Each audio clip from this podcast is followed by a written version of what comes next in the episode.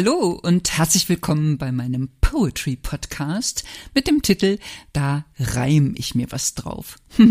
Ich bin Susanne Hengesbach und präsentiere heute wie immer live die Folge Tante Käthe versteht nur Bahnhof. Danke fürs Reinhören. Silke, welche Überraschung. Kommst du mit in die Küche? Da gäbe es auch Wein. Gern, sagt meine Freundin, nimmt auf dem Hocker Platz und schenkt sich ein. Dann schaut sie zu mir und sagt, wir brauchen eine neue Form von Unterricht, bindend für alle Erwachsenen bis auf die Oberschicht. Ha, sag ich, Silke, was redst du da für ein Quark? Von wegen, sagt sie, noch nicht gemerkt, wie wir ausgegrenzt werden, und zwar richtig stark? Wenn du mich fragst, brauchen wir den Kurs Deutsch als Fremdsprache bald nicht mehr, aber es müssen dringend Englischaufbaukurse für uns Dummies her. Ich weiß nicht, wie es dir geht, sagt Silke, aber mich kotzt es langsam an, dass ich Kommunikation bei uns kaum noch entschlüsseln kann. Ich beziehe das auch nicht auf bildungsferne Schichten oder Migranten, ich spreche da auch für mich und all meine Verwandten.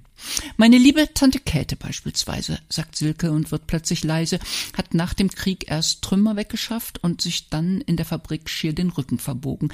Die hat stets geackert und nebenher drei Kinder großgezogen. Käthe hat nie eine weiterbildende Schule besucht. Unsere Familie war, wie du weißt, nicht gerade betucht. Und trotzdem würde ich mit Gewissheit sagen, dass Menschen wie Käthe Lebensweisheit und oft mehr Wissen als die Studis haben. Neulich jedoch meinte Käthe eher beiläufig zu mir oder fast aus Versehen, sie könne das, was der Briefträger bringe, immer weniger verstehen. Ich, blöde Kuh, sagt Silke, fang in dem Moment auch noch an zu lachen und schlage vor, Tantchen, vielleicht mal wieder einen Sehtest machen?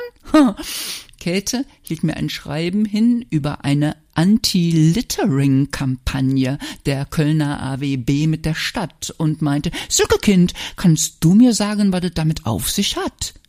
Anti-Littering, überlegte ich, keine Ahnung, was könnte das sein? Weißt du was, wir geben das mal schnell bei Google ein. Meine Tante saß ratlos neben mir und fragte, muss ich auf meine alten Tage ernsthaft erwägen, mir so ein, äh, wie heißt das, Tablet zuzulegen? Recht hat sie deine Tante, sag ich, denn auch mir wird grad bewusst, Anti-Littering hätte ich auf Anhieb nicht gewusst. Siehste, ruft Silke, wenn die von einer Kampagne gegen Vermüllung geschrieben hätten, wär's dir und Käthe sofort klar gewesen, wollen wir wetten? Gerade bei einem wichtigen Thema wie Müll, was uns alle angeht, muss man doch dafür sorgen, dass es jeder versteht. Naja, sag ich, dahinter stecken natürlich all diese Globalisierungsgedanken. Auf unserer Welt fallen nun mal zunehmend Grenzen und Schranken. Quatsch, sagt Silke.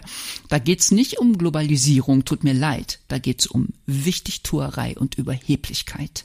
Wenn du mich fragst, hat der Globalisierungsansatz kaum Relevanz. Was man derzeit hier erlebt, ist schlicht Arroganz.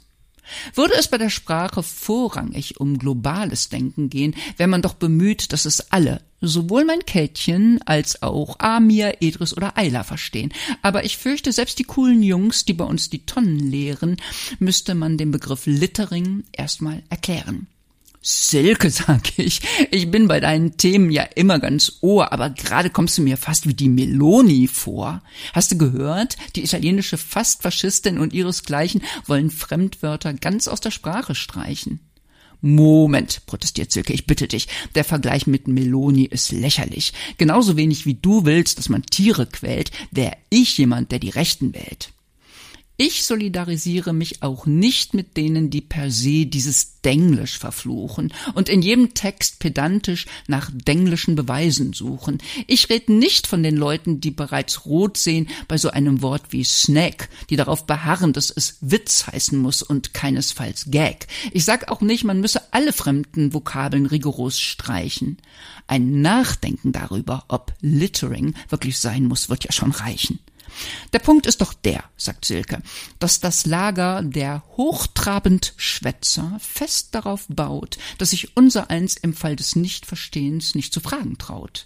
Die haben doch jetzt schon eine Sprache ganz für sich, und diese gesellschaftliche Spaltung finde ich fürchterlich.